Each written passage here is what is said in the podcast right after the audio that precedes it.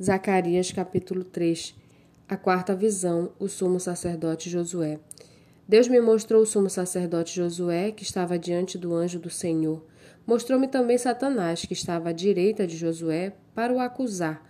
Mas o Senhor disse a Satanás: Que o Senhor repreenda Satanás. Sim, que o Senhor, que escolheu Jerusalém, o repreenda. Não é este um toco de lenha tirado do fogo?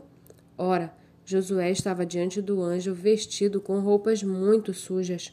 O anjo tomou a palavra e disse aos que estavam diante dele: Tirem as roupas sujas que ele está usando.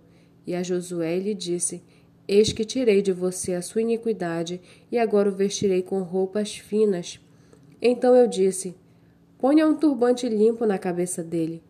Puseram um turbante limpo na cabeça dele e o vestiram na presença do anjo do Senhor, que disse a Josué: Assim diz o Senhor dos Exércitos: se você andar nos meus caminhos e observar os meus preceitos, você julgará o meu templo e guardará os meus átrios. Eu lhe darei livre acesso entre estes que aqui se encontram.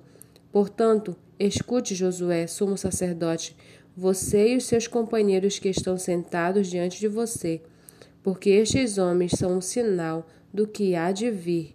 Eis que eu farei vir o meu o meu servo, o renovo, porque eis aqui a pedra que por diante diante de Josué, sobre esta pedra única estão sete olhos.